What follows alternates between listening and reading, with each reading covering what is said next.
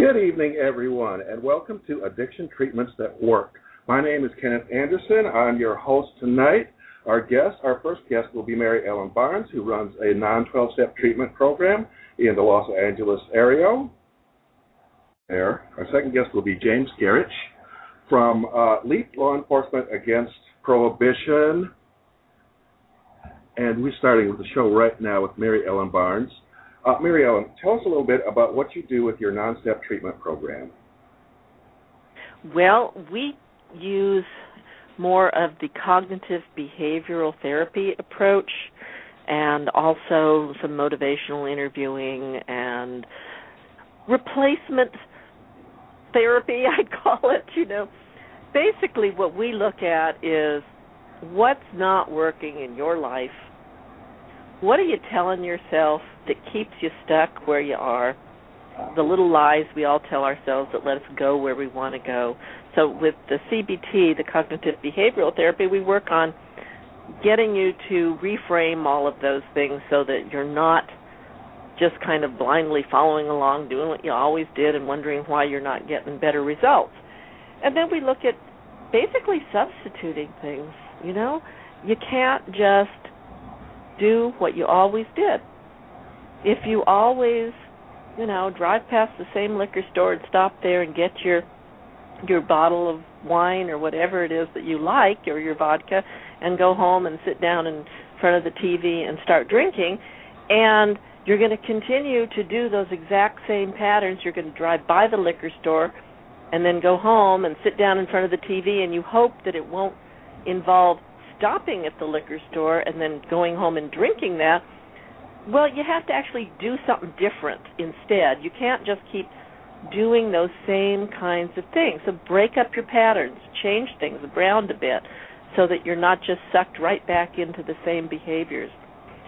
And people don't, they're just very unaware of what they're doing. So we help people become really aware of all of the things that they're doing kind of on autopilot that are getting them into a lot of trouble. And it works really well. Okay, tell us some more things that uh, that you do there. Why um, um, don't the twelve steps work really well, or are there any problems? Or uh, the twelve step programs work well for about, I don't know, five percent of the population, ten percent if you're being really generous with, and that's with their own numbers, the A A's own numbers. So for the rest of the people out there, the other ninety to ninety-five percent should have something that works a little better than that, I always thought. And we're getting around a seventy percent success rate rather than a five percent success rate. Um, I always tell people, and, and my partner, Doctor Wilson, we always tell people if you haven't tried A A, you should try it. Because if it works for you, if you're in that small percentage, it's free, it's everywhere, go for it, use it. But if you're if you've tried it, and I'd say I would say ninety-five percent of our clients have actually tried A A and, and maybe been to rehab, that's twelve step, and they don't like it, and it didn't make sense to them, and it didn't work well for them, and so there really should be more programs out here in the world that do other things for people and give other people choices. But uh, there really aren't. They're just a very, very small group of programs and individuals who are doing non twelve step. Yeah, I've seen estimates that about ninety-five to ninety-seven percent of rehab facilities in the United States are twelve step, and there's only uh, mm-hmm. five or two percent, whatever, that are that do anything that's different. Now, no. my, pers- no. my, my personal experience uh, with uh, trying to do the twelve steps was uh, saying I was powerless and that alcohol was powerful. That just made yeah. me drink more. And, it does. Uh, it does. I eventually Research wound up. Just yeah. that's the truth. Ken, you were not. You were among friends. Because yeah, people. If you think you're powerless, and so if you go to twelve step programs, and that's one of the steps, you know, saying you're powerless over alcohol. If you really, truly believe that or come to believe that in the course of, of treatment, um, that is one of the biggest predictors of relapse. that you that you have no power over this. So if you drink, you're just like, you know, stepping down that slippery slope, and you might as well go all the way and, and just totally, you know, totally get drunk and, and go on, you know, a week-long binge or something. Um, we always tell people, you know, if you have a drink, it's sort of the harm reduction model that you're so familiar with. You know, it's a lot of people come to us and they, they want to quit drinking. Others say, oh, I just kind of want to cut back. But even if you want to quit drinking and at some point you have a drink, it's a drink. This is not the end of the world. Yes, that, you know? sounds, that sounds a lot like the relapse prevention strategies that Doctor Alan Marlatt has talked about. Mm-hmm, mm-hmm. Yeah, yeah. And, you know, I always, I tell people, especially families of uh, people with alcohol abuse problems or alcoholics, that they need to kind of look at it a little bit like weight loss. The whole thing is a process. You know, mm-hmm. you don't go to treatment and somebody flips the switch and you're cured. It's mm-hmm. a behavioral change process. And it's not unlike saying, gosh, I've got to lose forty pounds. And you've got to change your behavior. You've got to change how you eat, what you eat, when you eat, how you exercise. But you've got to do something that's livable.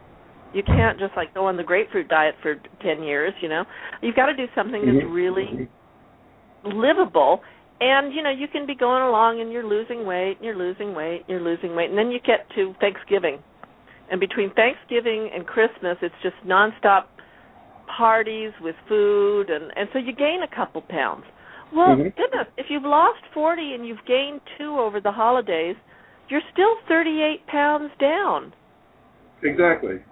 And so what? You know, you get back, January second comes, and, or January first comes, and you say, okay, I gained a little bit during the holidays. I didn't handle that as well as I should have, but I just start in again. I'm with my eating plan.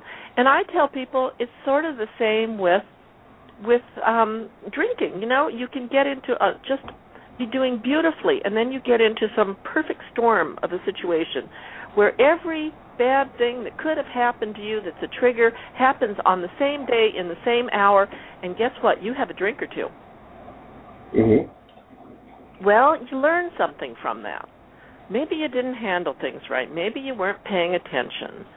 You know, you kind of got complacent there. Well, all right, pick yourself up and start over again, or, or just start back on track, really. It's not like we don't go with that philosophy that A A does, which is if you have a drink, you're right back to, you know, day one, hour one, minute mm-hmm, one, mm-hmm.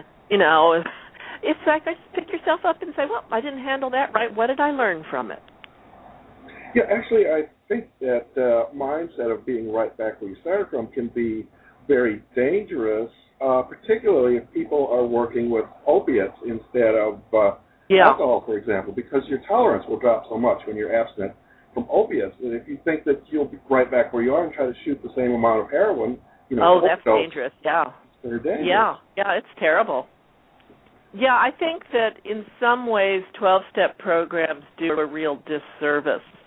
Um, you know, it's it's. We had a, a woman in here, a girlfriend of a potential client, and she said, "Well, you know, there, everything out there is twelve-step. It must work."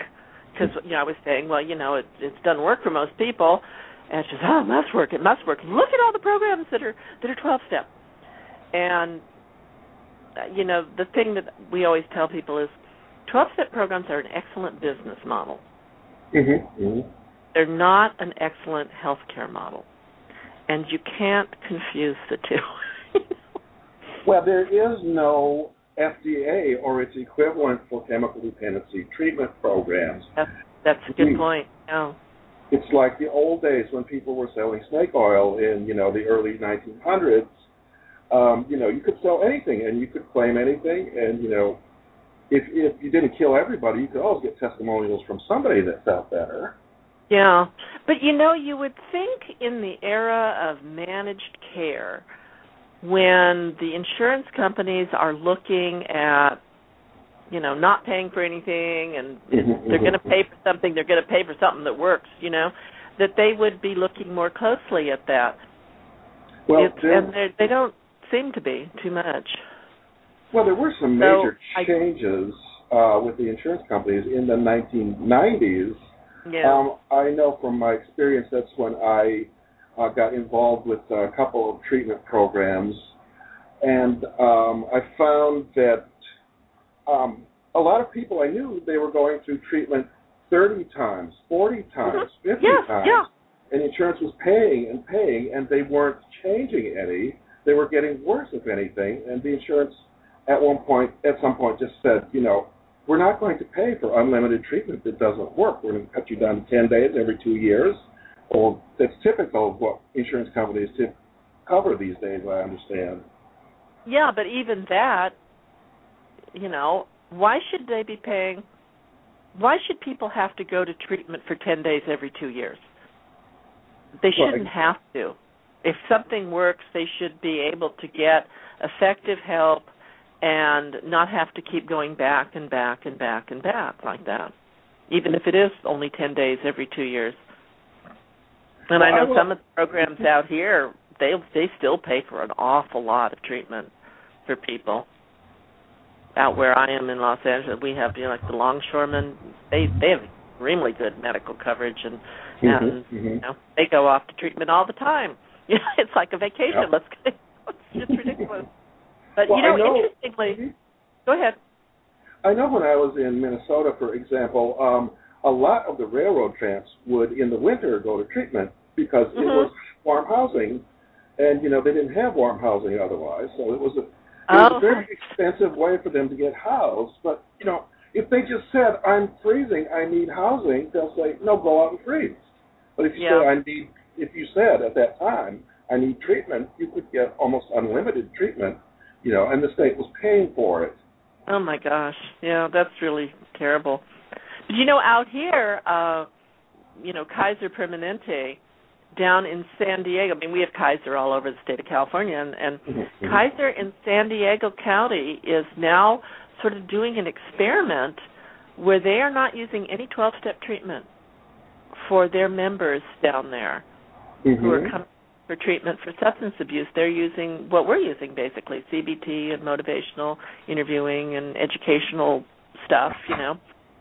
And um, I will, I'm really watching it very uh, with a lot of interest because I hope it spreads to the other Kaisers all over California. So it would be very interesting. And if they do it, if they start saying, no A A, no twelve-step treatment in our facilities, I think that might start kind of leaking out into the general population. Well, that sounds like a really positive uh, move that's taking place there. Yes, it is. And the really strange part of it is for the other Kaisers all up and down California, they haven't, they're not doing it. So it's just, it seems to be just an experiment they're running in uh, San Diego area, which is really interesting. So we will wait and see what comes of that. But um, I think it's a really positive move, and it's about time, you know? Oh, yes. Well, tell us a little bit about motivational interviewing. How does that work, and how, is, how do you use that? What's the difference between that and a more traditional approach that you get when you enter a more traditional treatment program? Well, the traditional treatment programs obviously are more your twelve-step based treatment programs where you're working your way through the steps, or you're going to A A meetings where they're, you know, sitting around talking about the good old days, you know, when they were drinking uh, or drugging. Um, with motivational interviewing, you're basically trying to engage people in, how should I put it? in what is going to motivate you to change. So, you know, we're, you're interviewing them in a way that gets them talking about what what's brought them to treatment, why are they seeking treatment, what's going on with them. That it, you're trying to get them to basically motivate themselves instead of, you know, oh, I got a D U I and I had to come, you know, that kind of thing. You're looking at more internal things, and, um, you know, they're more internal motivators because the external motivators don't last very long.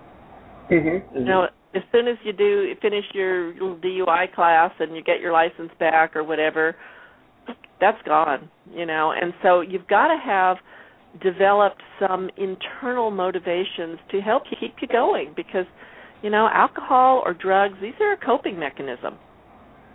Oh, yes, this exactly. Is a way, this is a way that you cope with loneliness, boredom, stress, whatever. And so the whole point of it is to get you to start verbalizing the things that are motivating you, or at least, you know, in as the counselor in talking with them, getting them to start looking at some of the positives that might motivate you, should you just choose to think about these a little bit, you know. So it, it's kind of interesting process of kind of leading people through an exploratory kind of deal, you know, to where they can start saying, well, yeah, you know, I don't feel very good when I, you know, every day I just sort of, I want to feel better, and I, mm-hmm. you know, that kind of thing. So it's it's um, it's different from cognitive behavioral therapy in that in cognitive behavioral therapy you're really getting people to change their beliefs about things so that their feelings change about them. You know, because, you know, you've got your feelings and mm-hmm. you've got your mm-hmm. beliefs and you got your, you know, the things that you're doing, and it's really easy to change your beliefs. It's pretty easy to change your beliefs. It's pretty easy to change your actual actions, but you can't kind of directly change your feelings.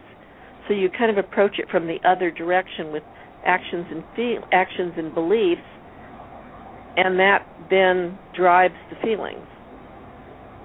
Okay. Does that make any sense? Am I explaining it very poorly here? Yes, it makes a lot of sense. So um, I know more traditional treatments, they talk about the, the need to break down big egos. Do you find that to, to be the case at all? Or? No, not particularly. And I have a we get a number of clients with big egos. You know? um, it isn't about tearing people down. Um, you know, we I work with clients who are enormously successful men and women. You know, mm-hmm. make lots of money, are very, very successful in whatever their profession is, and some of them have pretty darn big egos. Mm-hmm. But you know, it doesn't, and others don't have much ego, but it's not about breaking down their egos and, and you know, humbling them particularly. Um, I don't think tearing people down in any way is helpful towards getting them to give up sort of maladaptive coping mechanisms, to be honest with you. You know, I think they need all the strength they can get, and, you know, and being their whole person is a plus, not a minus. Mm-hmm. So confrontation is just not uh, is not therapeutic. It is. I don't think it is. It's not therapeutic with, with my clients. I mean, I like people to be honest with themselves, you know, and when they, they're going to sit here and say, well, it's not really a big problem. And I'm like, you've had three D U Is. Come on, this is a problem. You know, one D U I I'm willing to forgive, you know. But three D U Is says, maybe you've got a problem. Let's look at it a little bit. So, no, I, I don't think that con- being real confrontational with people, you can gently point out the truth of their, you know, of what they're doing, because a lot of people have gotten into a lot of trouble. Yeah, I you know, think people. And, and, mm-hmm. I think no, go people. Ahead. I think people know that, you know, alcohol is causing them some problems when it is, and you know, but if you say immediately, you shake your finger in their face and say you must stop immediately, you just get people to fight back. But yeah. if yeah. you approach uh, more of a motivational interviewing approach and say, well, are there any things you don't like about alcohol? Has it caused any problems? Are there any bad things related to it? You know, people are pretty yeah. quick I think, to come up and say, well, yeah, I got these three D U Is and that really sucks, and it's not good. Exactly, exactly. And when, I think it helps more when people see me as somebody who cares about them and wants to work with them and help them, not somebody who's there to beat them up and shame them. You know, I don't think that gets you very far with people. Yeah, I have to agree that that's my experience too. Having been through uh, treatment, um, mm-hmm. I was through uh, two different treatment programs. The first one combined cognitive behavioral therapies with twelve steps, mm-hmm. and I I did get some really good techniques from the cognitive behavioral therapies I learned there. And then the second one was pure twelve step, and honestly, it was not helpful at all. Actually, that uh, that yeah. led me to drink more. And it led me to actually drink so dangerously that, you know, I was afraid I was going to die from my withdrawal. Wow. I had to check into yeah. detox and get Valium. And while I was sitting in detox, I said, you know, I just have to make a break with the twelve steps because this is not working for me. Yeah. Well, and you sound like like our clients. You know, they just they try it. They go through treatment or they go to A A meetings and they're like, this is making me want to drink more. This is just not working for me, and then they may not know what to do. It takes them a long time to find, you know, how you find us or anybody else out there because they don't really know what to look for, you know. And there are very few of us around. So mm-hmm, mm-hmm. they have a hard time finding, you know, and they, they start writing in things in Google like, not A A. You know? Really, that's, you know. We have some people, because we can usually see what a lot of the search, you know, it'll be anything but A A. It's funny. But, um, yeah, you know, so it takes a while for people to to find us or you or anybody, you know, because they, they kind of have to figure out what terminology to use and, and, and what to, even though we try to, you know, put the right keywords in so that people can find us, but people say, oh, I looked and looked and looked and looked, and finally I fa- started finding. So, I know I wound up adding lots of different pages to our website with lots of different titles, mm-hmm. trying to think of what people might search for. Would you search for safer drinking, for reduced drinking, for cutting back? I have, yeah, so. yeah, yeah. It's it's it's hard to, to cover everything when you're doing all your optimization and and all, but. You know, it's people are getting, I think, more sophisticated, and we're getting more sophisticated at it. And so it, it's um, we try to be as as available as possible, you know, as you do, and as easy to find as possible. But a lot of people still don't know what to search for. But everybody, you know, we're more and more of us are showing up, and that's, I think, a, a good thing. So. I think ten years from now, it'll be a different world for people looking for treatment. I think so. Uh, I hope so. Yeah. I hope so. Uh, yeah, because it's really, you know, it's really terrible when people, especially, you know, when people are in crisis and their families are looking for stuff and they're stressed and they want something right now, if they don't have the luxury of just spending days and weeks and, you know, calmly searching the Internet for stuff until they, you know, trip across words like non twelve step or harm reduction, because they don't know mm-hmm, those words, mm-hmm, mm-hmm. you know? Mm-hmm.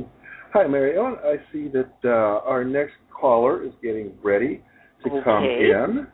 So thank you very much for being our guest. I'm going to oh, you're put very you, welcome. I'm going to put you on mute now. And uh, okay. I'm going to do a little blurb.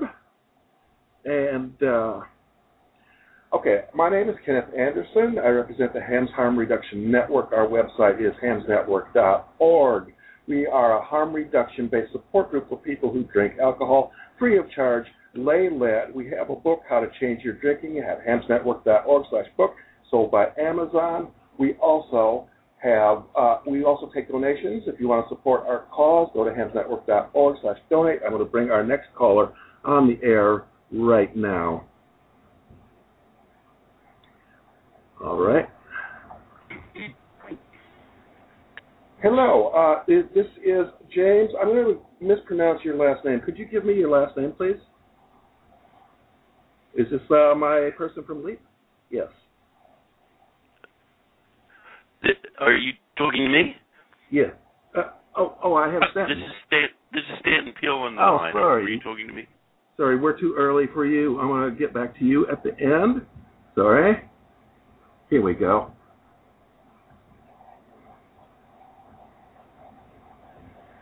Hello, is this uh, James Gierach from Leap? Uh, yes, Jim Gierach. How are you, Ken? I'm doing very well. Um, your organization is Law Enforcement Against Prohibition, and I know your motto is cops say to legalize drugs. Could you tell us about your organization? Well, sure. Uh, I'm a former drug prosecutor in Chicago, I should say, at the outset, and, and I am opposed uh, generally to the, to the use of drugs. Uh, drugs uh, can be harmful, and uh, so for many years I was a prosecutor and uh, did my best to remove drugs from society and make it safe. Uh, but the fact of the matter, after uh, some forty years of practicing law and seeing what's happened in America, I've come to the conclusion, the same as as this organization, LEAP, has, that the war on drugs doesn't work. That, in fact, uh, because uh, prohibition increases the price of drugs, it makes them the most valuable commodity on the face of the earth, we end up with uh, more people going into the drug business, and we end up with more drugs available, stronger drugs, uncontrolled, unregulated, uh, that, that oftentimes uh, are, are being sold and consumed by kids. So uh, we started out with the magnanimous purpose of trying to save the kids from drugs, and instead we put more drugs everywhere, uh, making the world a much more dangerous place for our kids. So uh, Law Enforcement Against Prohibition uh, is a collection of people who have come to the same conclusion that I have. Uh, and, and these are people who were in the front lines of the drug war.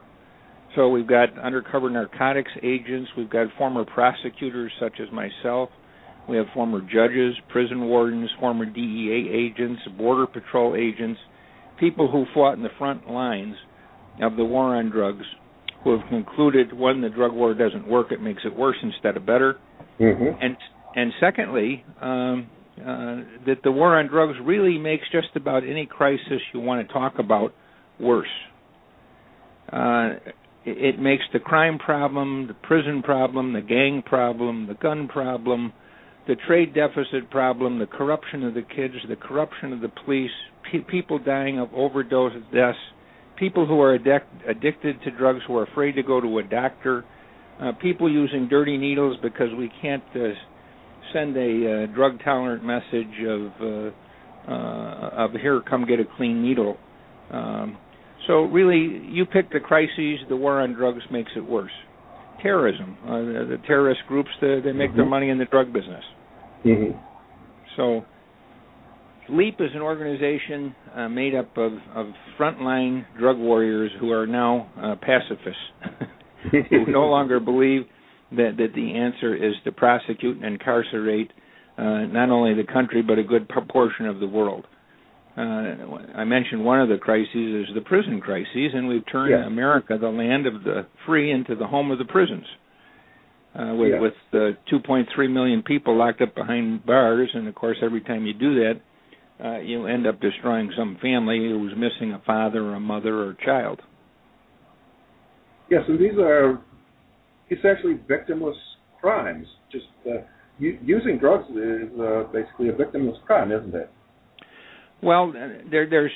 When I was in law school and, and studying criminal law, they said there are basically two kinds of uh, uh, prohibitions in life. One, one is is a crime that was really prohibited by the divine and says you're not supposed to kill the other guy, you're not supposed to steal the other guy's mm-hmm. property, you're mm-hmm. not supposed to break in his house, and and and those are, are really Uh, victim-full crimes, crimes yeah. where there really is somebody who's being hurt, who's not consenting to the crime. And then the second type of crime that we can have are are, are crimes that we make a crime. So if if you gamble, well, you're violating the rule, and, and you should go to prison or jail or be fined. If you consume alcohol, we prohibit it because we're going to keep you safe from alcohol, so we prohibit it. Now, we've, now we're doing this in, in Prohibition too, Uh, and, and making so many people uh, a criminal because they consensually decide to buy or sell drugs. It's it's foolhardy. It, it causes crime, fills the prisons, takes money away from schools, uh, basically accomplishes everything we don't want to do. So where did these drug laws come from? Well, uh, frankly, do-gooders. Oftentimes, uh, people who really do care about other people, who really do want to see violence uh, reduced, who really would like to see the world a more sober place. Uh, uh, who have said, well, we're going to help make it a, a safer place for you. You know, we're not going to rely on you to decide not to smoke or drink or use drugs. We're going to help you by outlawing them. We're going to make it hard for you to get them. We're going to make it hard to do money because we're going to intentionally increase the price to the point where you can't make any money in the business that you're, you're trying to go in if you want to be a drug dealer. Well, and of course, anybody who knows anything about economics knows that as you increase the price of something, you, you increase the supply of it, making it more available. So although good intentioned at the outset, the war on drugs spews out crises uh, without end. And, and it is really because of the war on drugs that, that organizations that call themselves harm reduction organizations or that favor harm reduction. Well, what harm is there to reduce? The, re- the, the harm that there is to reduce is the harm that has been caused by a drug policy that accomplishes these harms. So what can we do as citizens uh, if we want to uh, change things and make things better? Well, I used to think that change came from the top uh, uh, and worked its way down, a trickle-down goodness. uh, but it's not really the way it works. The, the people of America and the people of the world said we want a drug war. We want to get tough on these drug dealers. We want to clamp down on it. Uh, we want to get tough on three-time loser laws and putting people behind prison. So the people demanded the war on drugs, and the politicians gave it to us. Every president of the United States from Nixon until now has been in favor of the war on drugs because to a politician, the war on drugs is a means to collect votes because the people have asked for it. That's what they want. That's what the politicians have given us. The answer is the reverse. The answer is for the people to be marching on their state capitals, on on, on uh, in Washington, D C, uh, in the city halls, the county boardrooms, the prisons, saying that we want enough of, of this drug war. We, we, we're through with it. We want to end the drug war. Right now we have a fight just getting medical marijuana passed for people who are sick and dying in our state legislatures. But across the country in some fifteen states plus the District of Columbia, by referendum and sometimes by legislative action of an individual state, we now have medical marijuana legalized in fifteen states throughout the country. We need medical marijuana, and for that matter, marijuana outright, legalized in fifty states. And, and, and the action should come from the states, not from the federal government uh, issuing some edict or mandate saying that medical marijuana is going to be all right. We should turn it back over to the states to let the individual state legislatures experiment to determine what is the best policy to best control particular substances. Some substances are more dangerous than others. Uh, so in one state, uh, they may say, well, we're going to keep uh, and continue to outlaw everything. Another state may say, well, we're just going to have mar- medical marijuana. Another state may say, well, we're going to legalize uh, marijuana, period, so that you don't go to jail for, regardless uh, of, of how many plants you, you've got in your backyard. Uh, so the states need the freedom to decide what the regulation should be. And we'll see which state has the best policy for a particular drug, and then we replicate that across the nation and then around the world. Well, that's actually what the Constitution says, isn't it? The Tenth Amendment says that any powers not explicitly granted to the federal government should be reserved for the states or for the people? And that's what the Tenth Amendment says. It's a good one. So the drug laws are really unconstitutional, aren't they? Well, I have a, a friend who uh, serves with me on the Leap Board of Directors, who is a, a retired judge in Brazil. And uh, she had recently come to Chicago and uh, had a chance to meet her. Uh, she's famous for having declared Uh, the laws unconstitutional uh, related to drugs in, in the state of Brazil, where someone is consuming drugs or has a small amount for personal use. And, and I think the same argument here could be made here in the United States. Um, but, you know, we have a, a shrinking uh, uh, Bill of Rights uh, thanks to our war on drugs. Uh, basically, it's a war on drugs exception to the Bill of Rights. Yes, very much so. And we have so many people in prison now. There's more. I believe there's more people in prison in the United States than ever before in history. Uh, that, that's true. Actually, there are more African Americans in, in prison in the United States now than, than uh, we had uh, during the height of uh, uh, of slavery. And, and, and, of course, there's great racial disparity in, in who ends up in prison. If you're poor and black or brown, uh, you have a much greater chance of ending up in jail for the same drug crime. A study was recently finished here in the Chicago area in Cook County, and if you're black, you have an eight times better chance of going to prison Uh, than, than a white uh, fella or, or, or girl, um, and, and that's just uh, for the same drug crime, and that's a ridiculous disparity. Uh, there was a study, a study a couple of years back that said that in, in Illinois it was fifty-five to one was the ratio. fifty-five black folks go to prison for one white uh, charged with the same crime. That's a tremendous disparity. That's just uh, yeah. an outrage, really. Well, uh, there's there's no question about it. The, the, the people in, in, in minority and poor communities, uh, you know, it's a double-edged sword. On the one hand, the war on drugs is a redistribution of the wealth program because it takes money from the richer communities and, and infuses that money into poor uh, communities. So in Chicago, you used to be driving down the Dan Ryan Expressway, and you get to the project building, you you pull off, you drive through the drive the drug drive-through, like like a, a McDonald's hamburger stand, buy your drugs, you get back on, you're on the expressway, and you're gone.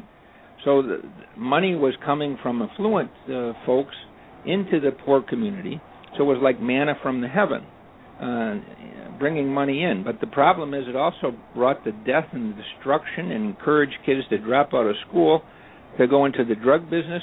Then we got the kids fighting over who's going to make this lucrative money. Um, and, and then we've got people addicted to drugs, and they have no means to get it except go to rehab, and many don't want to, of course, because they're addicts, uh, yes. or, or, or try and get in a rehab program, which is often unavailable. So where else can they go but to the drug dealer? Mm-hmm. You know, it, it's just... Uh, The war on drugs just rains down crises on America and the world without end. And it doesn't matter how many prisons we build. It doesn't matter how much money we divert into prisons. It doesn't matter whether we hire Clinton's one hundred thousand police officers. Or in, in Chicago, we have a new mayor. Instead of Mayor Daley, it's going to be Rahm Emanuel, who, who apparently helped come up with this one hundred thousand more policemen uh, strategy for Clinton. And he says, we're going to hire one hundred thousand, we're going to hire one thousand more Uh, cops in Chicago, uh, because the people in some neighborhoods are such a, in such an uproar they want the National Guard called out. Well, it, it's the same thing everywhere in the world. The, the drugs are more available, drugs are uncontrolled and unregulated, more dangerous, more available to kids, more people going to prisons, more violence, more more of our limited assets going into unproductive things of locking people up, watching them, making sure they don't do something that's wrong, and, and we can't even keep the drugs out of in prison, uh, prisons in this country. There isn't a prison in the world where there aren't illicit drugs. It yes. just shows the, the folly of it all. Yes, and I've heard uh, it reported that in grade schools it's much easier to get drugs than to get alcohol. Sure. If if you're a minor and you want to get the uh, uh, A, a six-pack, it's easy to find somebody to go buy the buy the six-pack, six-pack uh, or, or oftentimes, uh, or I'm sorry, I, I reversed it here. It, it well, I mean, if you can get an adult to buy this stuff, well, you could still get it, but it's mm-hmm. not easy because if you go in, um, you know, they get better at the driver's license, so you can't falsify the identification as easily as you used to do some years ago. Um, mm-hmm. So people. Uh, you know, they get carded. You, you have to go during the hours of business that it's open. But who is it that sets the age limit to buy or sell drugs? Well, the cartels. What drugs will be sold? Who who decides that? The drug gangs and the cartels decide what mm-hmm, drugs. Mm-hmm. How strong are they going to be? Well, the drug gangs and the drug cartels get to decide that. Why? Because when government prohibits something, ironically, they give up the right to control and regulate it. Yes. You can't say, you know, heroin's illegal because uh, it's harmful to you, and we, the government, are going to protect you from the heroin, so it's illegal. Um, but if you decide to disregard this government prohibition, do not exceed the recommended dosage, which is on the label. Mm-hmm. You know, you, you, get a, you give up the right to, to require something on the label. You give up the right uh, for consistency in manufacture, you give up the right to say that uh, this drug is, is of such and such a purity. And we make them put uh, how strong the alcohol is on the outside of the bottle so that people have some idea of what they're drinking and consuming, but we, we don't do that when it comes to drugs. Yes. Uh, I understand some countries like Switzerland have had success with uh, heroin maintenance programs where addicts uh, can register and get heroin to maintain their habit um, when they're when they're not successful with other ways of quitting. Well, that's definitely the case. The Swiss heroin uh, experiment has been a great success and has now been replicated in other parts of the world. Uh, they started out with some two thousand addicts that came in, and, and the government was saying, geez, you know, you're you're making your living by crime. Some eighty-three percent of the people that came into the program were making their living from crime. They were in bad health. They were at risk uh, or had already contracted AIDS or hepatitis. Uh, um, th- they weren't able to take care of their families. They were spending every waking minute trying to figure out, how am I going to get the money for the next fix? And so they said, here, you guys come to us, the government. You can consume this heroin on premise under clean sanitary conditions with dosages that you'll know what it is, um, under medically supervised uh, conditions. The, the price is six bucks. If you can't afford the six bucks, it's for free. But but don't go hit your neighbor over the head. Don't steal from somebody to get the money. Don't turn to prostitution. Don't don't rob and steal from your family. Um, so that now we had people who were able to. Uh, Number one, maintain a job. Number two, take care of their family. Number three, not spend every waking minute trying to figure out, how am I going to get the money for the next fix. We deprived the drug dealers of the benefit of their trade. Uh, and it ended up with the health of the addicts being improved. Most of them ended up quitting crime. One of the most startling things of the program uh, was that many of the people of their own volition stopped using drugs entirely. A completely uh, surprising outcome from the mm-hmm. test. Mm-hmm. So, so really, one of the strange things about drug policy is that the harder you push the prohibition, the worse the problem becomes. The more you increase the penalties, the worse the problem becomes. The more you try to drive up the price to prevent people from using it, the worse the problem becomes. So in drug in drug war, in, in drug policy, everything works in reverse. Figure out what seems to be a good, sensible idea, and then don't do it. You think it's a good idea to put anti-drug advertising on T V and radio and billboards, and, and what is it? It turns out to be an, a drug advertisement. Mm-hmm. Mm-hmm. You know, we, we, we created a national glue-sniffing epidemic in this country years ago because a couple of kids... Uh, We're smelling glue, uh, probably innocently, and, and end up becoming uh, intoxicated, overcome by the fumes, and they're rushed mm-hmm, to the mm-hmm. emergency room. Well, nobody heard about huffing or sniffing things, and a couple of reporters got hold of it in Denver, uh, Denver, Colorado, wrote an article. They interviewed the emergency people. Oh, this is terrible. It'll destroy your nervous system. It's bad for you. Absolutely it is.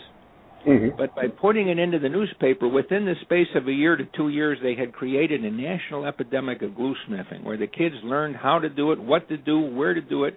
And so then they started passing ordinances to say, we got to keep the glue behind the counter. You can't buy glue without the permission or accompaniment of your uh, your parent or, or uh, adult caretaker. Um, and, and it's the same thing we're now doing with Sudafed. Mm-hmm. Right, in order to get rid, rid of the ephedrine that's used to, to create the meth, uh, you know, we're going to save the people from this thing. So no, you can't have your cold medicine. You, you can only buy it in limited quantities. You got you got to get it uh, from behind the counter. In Indiana, they I was I was in the the legislature today. They were debating a new bill that that, that was wondering whether they should uh, just do better tracking of where people were buying. Uh, their, their uh, Sudafed medications, or, or whether they should make it a prescription medicine, uh, or, or whether they should ban uh, uh, med- cold medicine that had that concoction in it. So it's just completely a, another replication. It's, it's like if we learned anything from history, we've forgotten it. Yes, but but leap, mm-hmm. leap speakers, cops say legalize drugs dot com is a place where your listeners can go to and, and help join the fight.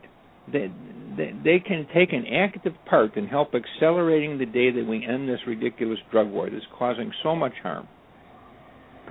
And, and uh, you know, I often say there's another way to get to it if you just say leap dot c c. Mm-hmm. Law, Law Enforcement Against Prohibition is LEAP, L E A P, dot C C. But if you just put in LEAP, it, it'll take you to uh, our website. You just put it in the search engine, L E A P, join, it doesn't cost anything, become a member, and, and become a spokesperson for, for ending the harm, for, for reducing the harm being caused by this idiotic American-propelled war on drugs.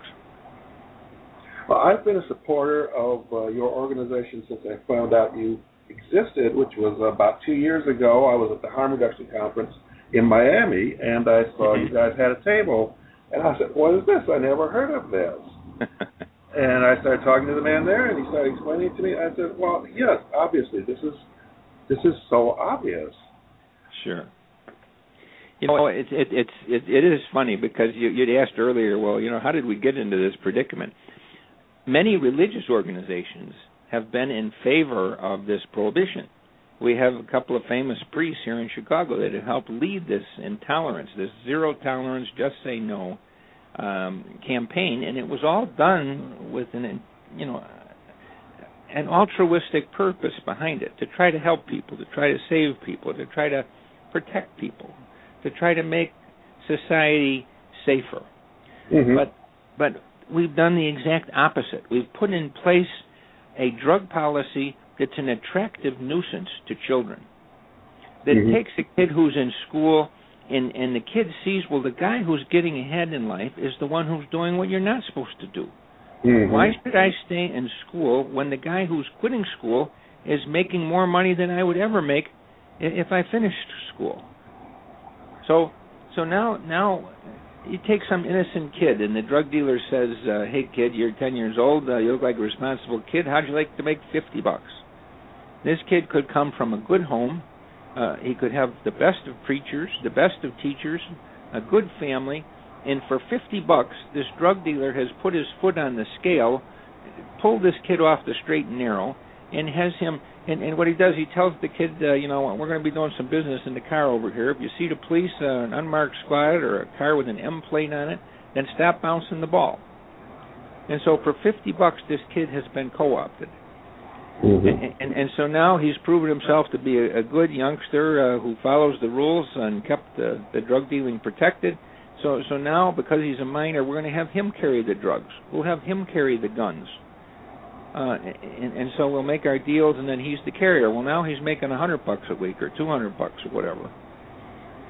And, and, and so we have taken this kid, even if he's from good circumstances, and tempted him to do the wrong thing. Mm-hmm. We, we then we corrupt the, our police officers, where police officers are supposed to be under current laws arresting and putting people in jail for drug use, when in fact, oftentimes uh, they have a favorite team. They're protecting this gang as opposed to the other gang, and, and they're getting a kickback in return, or or they're they're taking the, the drugs from the uh, the drug dealers and and and distributing it through their own outlets and own uh, sources.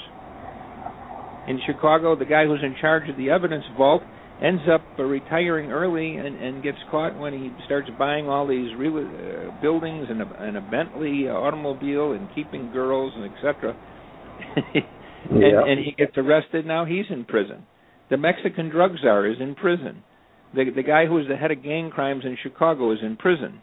The Lorton Correctional Center in, in Washington, D C, twenty-five years ago, I'm out there, and twelve people and one crack are arrested and on the way to jail.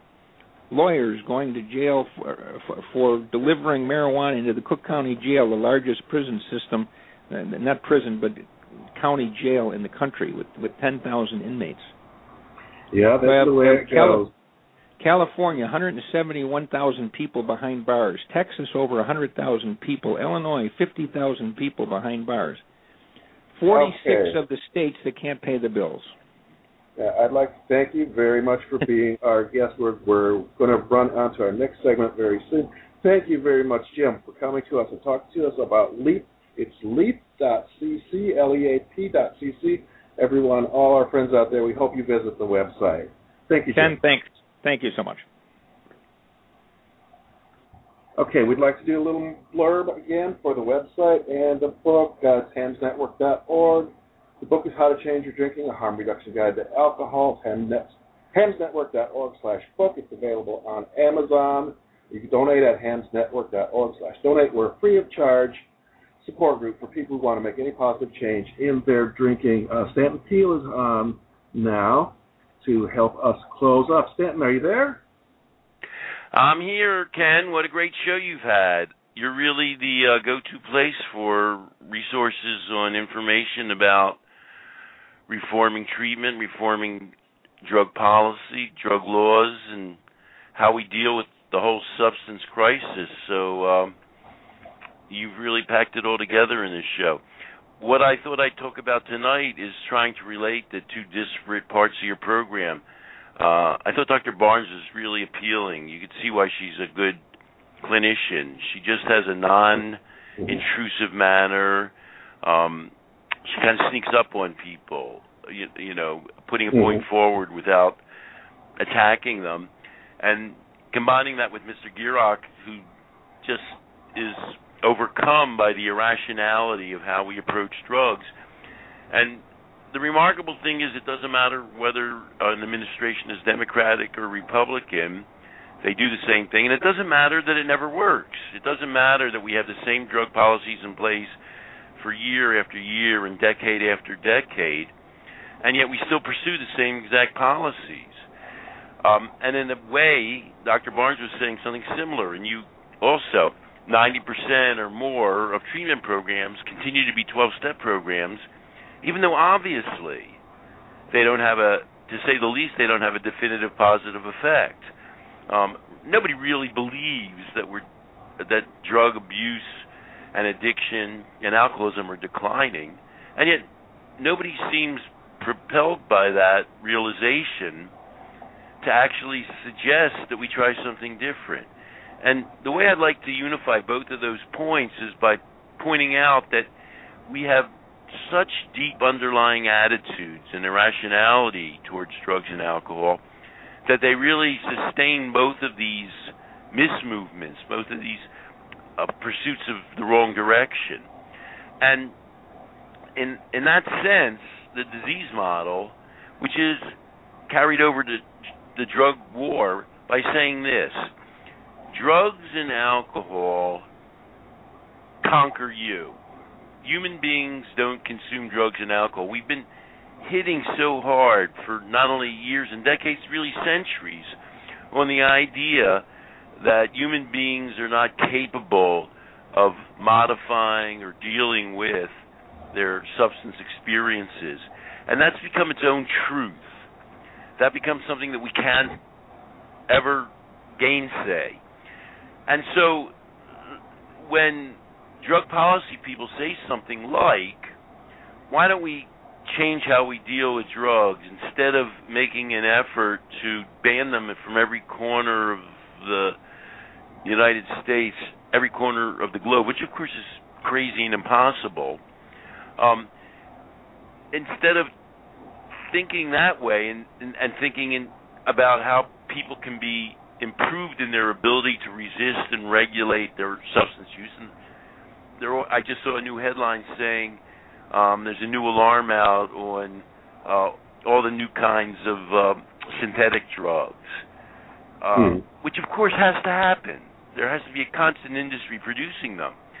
And so the disease model, as well as polluting our treatment system, as you and Doctor Barnes were describing, by creating this attack the drug, attack the alcohol, and in a way attack the addict in treatment, carries over to our whole policy outlook. The reason we can't overcome our irrationality towards drugs in terms of policy is because we've created this shibboleth, this idea that drugs are so overwhelming. So one constant debate that I have with Ethan Nadelmann, my old friend, he's looking to draw in the disease and the twelve-step and the A A industry into drug policy reform. Mm. And I feel that's the fool's mission, that that can never, ever happen. I know, for example, he's always boosting um, um, William Cope Moyers, Bill Moyers' son, who's a publicity director, maven, for Hazleton, as being somebody who's willing to entertain drug policy reform. And then I recently saw him Um, being interviewed and saying he's totally against any reform of marijuana regulation. Because for somebody like his perspective, look mm-hmm. what drugs did to him. Drugs are anathema. Drugs are a, a monster on the face of the earth. We have to keep them at bay no matter what we do. Uh, and then it's not until we change our basic attitudes towards drugs and alcohol, until we put them into a more human-sized dimension, until we recognize our own power as individuals in society to deal with these things, that we'll ever be able to change our larger laws and policies. So I just wanted to say, Ken, in that sense, the two disparate parts of your show, uh, where Doctor Barnes was talking about how ineffective and counterproductive this whole not only twelve-step disease model is, but how it it pushes out and prevents us from adopting more effective treatment, it's really, it's the same set of attitudes that produce the kind of irrationality and failure that Mister Gierach was describing. Mm-hmm. Do you, did you, uh, is that how you put this great show together? Did you see the link between those two in those terms, or, or how did you think about it? Um, I wasn't looking for particular link. I, I didn't want to do uh, two people who were going to be talking about the same thing, such as alcohol treatment. I tried to get a little variety, but I mean, I've, I've networked with so many people, and uh, everybody out there kind of has a similar foundation that they're working from. It's very closely related, whether it's a non twelve-step treatment, whether it's a harm reduction program, whether it's drug policy. They all seem to have a similar base. Yeah, Mister Gierach did mention harm reduction. He did mention a non-coercive approach to treatment, so you can see where those linkages are.